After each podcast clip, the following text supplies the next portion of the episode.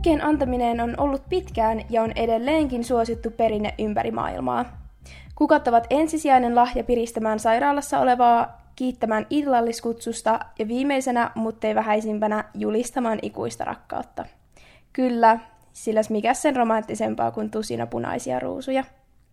Joten nyt, kun ympäri maailmaa kalentereihinkin nykyisin merkitty juhla, ystävänpäivä lähestyy, verkostomme toimittajat tapasivat kukkakauppiaita ympäri EUta saadakseen lisää tietoa kukoistavasta kukka-alasta. Matkalma alkaa Bulgaariasta, missä maisema-arkkitehti Tatjana Poitsieva jakaa rakkautensa kukkiin ja kukkiviin kasveihin BNRn Rositsa Aleksandrovan kanssa.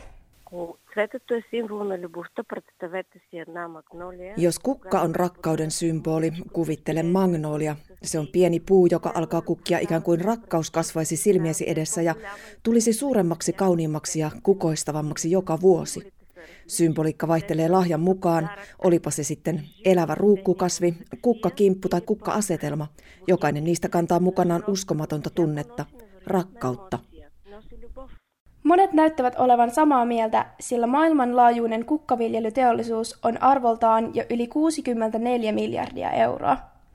Euroopan leikkokukkien markkinaennusteen mukaan Euroopan markkinoiden odotetaan kasvavan noin 4,1 prosenttia vuosien 2020 ja 2027 välillä.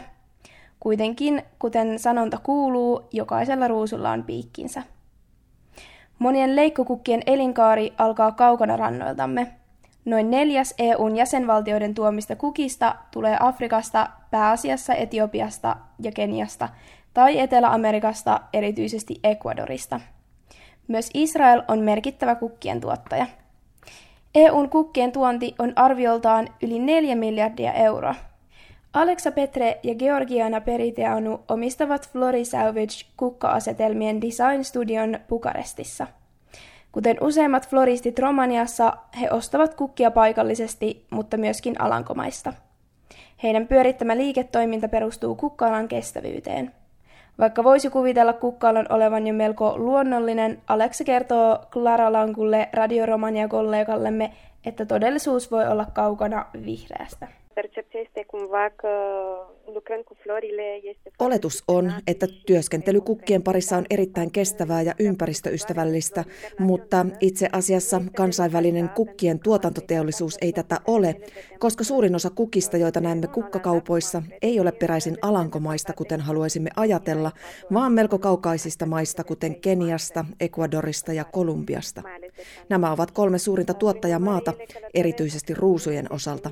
Ne matkaavat siis tuhansia, jopa kymmeniä tuhansia kilometrejä päästäkseen kukkakauppoihin katujemme varsilla, ja niiden hiilijalanjälki on valtava. Lisäksi kukat korjataan kaksi tai kolme viikkoa ennen kuin saamme ne, joten tietysti niiden säilyttämiseen kuljetuksen aikana käytetään erilaisia aineita. Joten en sanoisi, että tämä on niin ympäristöystävällinen teollisuuden ala kuin mitä ajattelemme sen olevan foarte eco-friendly, cel puțin nu cea tradițională. Ja kyllä, näissä kaukaisissa maissa käytetään usein suuria määriä torjunta-aineita kasvitautien ja tuholaisten ehkäisemiseksi. Monet näistä torjunta-aineista ovat kiellettyjä EU:ssa.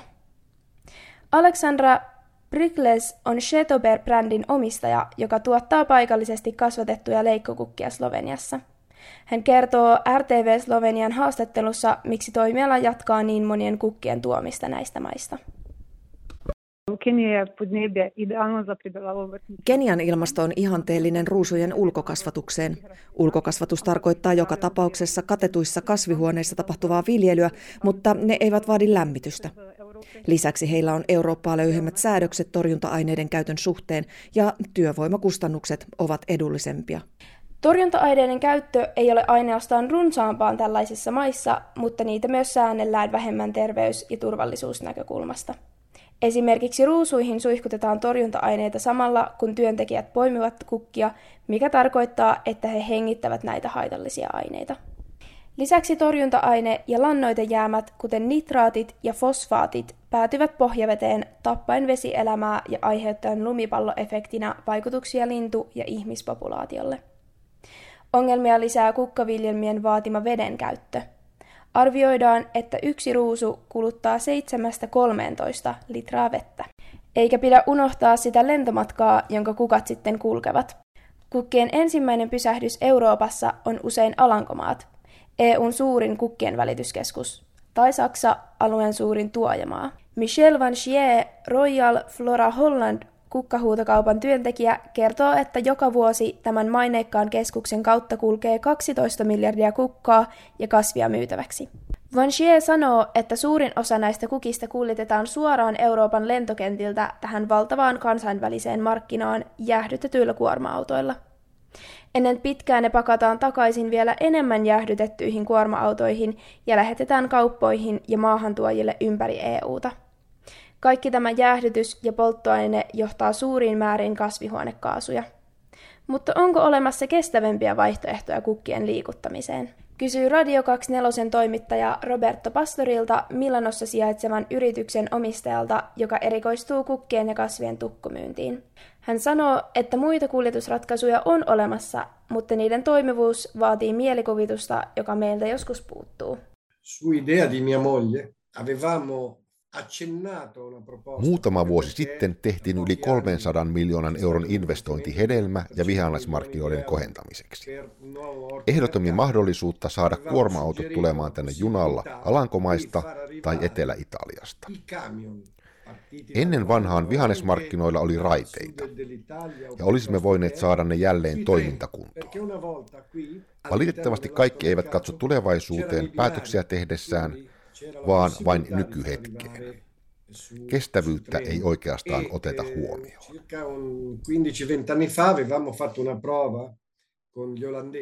Ja vaikka teoriassa lähemmänä kotia kasvatetut kukat vaikuttavat vihreämmiltä kuin muualta maailmasta tuodut, kotimaisen kukan tuotannon todellisuus ei ole lähellekään ihanteellista, kertoo virolainen biologi Marlene Laneeb Martille Kukuradiosta.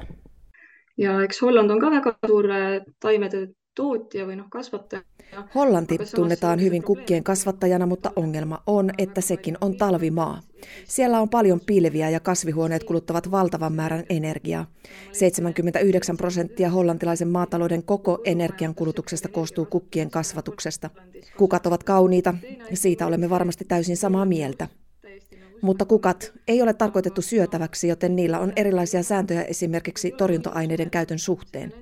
Voit antaa jollekulle kauniin kukan, mutta siinä voi todellisuudessa olla paljon myrkyllisiä kemikaaleja, jotka voivat vaikuttaa sekä floristin että vastaanottajan terveyteen. Belgiassa löydettiin keskimäärin kymmenen aktiivista ainetta kukkakimpusta, joten ehkä se ei olekaan niin kaikkein mukavin lahja. Itse asiassa yhdestä kukkakimpusta on löydetty jopa sata erilaista aktiivista ainetta. Näin kertoo belgialainen asiantuntija Bruno Schiffers, joka teki nelivuotisen tutkimuksen myrkyllisistä jäämistä Belgian myydyillä kukilla ja niiden mahdollisesta yhteydestä floristien ihongelmiin, hormonihäiriöihin ja syöpiin. Schiffers puhuu asiasta Mirjamin kanssa RTBFllä. Hän kertoo, että maailmanlaajuisesti otetut näytteet paljastivat erittäin laajan valikoiman erilaisia aktiivisia aineita. Niitä löytyi ruusuista satakunta, kerberoista ja krysanteemeista noin 30, ja Ecuadorista peräisin olevissa leikkokukissa saattoi olla jopa 60 erilaista aktiivista ainetta yhdessä viiden ruusun kimpussa. Ce que j'ai pu observer dans les serres qui produisent les fleurs, Todellisuus on se, että kukilla ei ole mitään rajoitteita jäännöksiä koskien. Niihin ei sovelleta enimmäismäärää. Ja päävaikutus on floristien terveyteen. Tutkimuksemme osoittaa, että kukissa olevat torjunta-aineet siirtyivät floristien kehoihin. Sillä löysimme näitä aineita ja niiden aineenvaihduntuotteita floristien virtsasta. Ero kontrolliryhmän, eli tavallisten kansalaisten ja floristien ryhmän välillä oli merkittävä. Kestävän torjunta-aineiden käytön toimintaohjeita tarkistetaan parhaillaan Euroopan instituutioiden toimesta. Tavoitteena on saavuttaa kasvinsuojeluaineiden kestävä käyttö vähentämällä niiden riskejä ja vaikutuksia ihmisten terveyteen ja ympäristöön, sekä edistämällä integroitua tuholaistorjuntaa ja muita lähestymistapoja, kuten kemiallisia torjunta-aineita korvaavia menetelmiä. On myös olemassa parempia vaihtoehtoja, ainakin niille floristeille, jotka uskovat, että tulevaisuuden kuva voisi ja pitäisi olla nykyistä ruusuisempi. Kukkaviljelyala alkaa pikkuhiljaa havahtua tarpeeseen siirtyä orgaanisiin kasvustrategioihin, kertoo Rui Algarvio, Portugalin kasvi- ja kukkatuottajien liiton varapuheenjohtaja, haastattelussa Radio Renaskenkan kollegoidemme kanssa. Eh, eh, Kaikkien niiden sääntöjen ohella, joita on tehtävä ja sovellettava jo nyt, on olemassa ympäristötietoisuutta. Ja, ja ala itse on jo luonut malleja, jotka mahdollistavat siirtymisen vaihtoehtoisten kasvinsuojeluaineiden käyttöön ja yhä suurempaan pyrkimykseen kohti tilannetta, jossa näitä ainejäämiä ei olisi. Kuluttajille on kehitetty useita merkkejä kertomaan siitä, että kukat on kasvatettu ympäristöystävällisellä tavalla. Vähemmällä torjunta-aineiden käytöllä, vähäisellä vedenkulutuksella, tippukastelun ja sadeveden keruun avulla, kattiloilla, joissa on ilmansaasteiden suodattimet, integroidulla tuholaistorjunnalla sekä ympäristöystävällisellä jätehuollolla. Kollegamme Saksassa Sina Volkram haastatteli Emma Auerbachia Saksan Slow Flower-liikkeen tiedottajaa liikkeen keskeisistä tavoitteista. Der Blumenhandel in Deutschland kann nachhaltiger werden, indem er vor Saksan kukkakaupan käynti voidaan tehdä kestävämmäksi muokkaamalla toiminta alueellisemmaksi ja kausiluontoisemmaksi.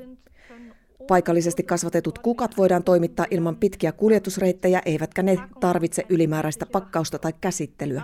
Myös torjunta-aineet on viljely on mahdollista, kuten jotkut luomutilat ja Slow Flower-liike ovat meille osoittaneet.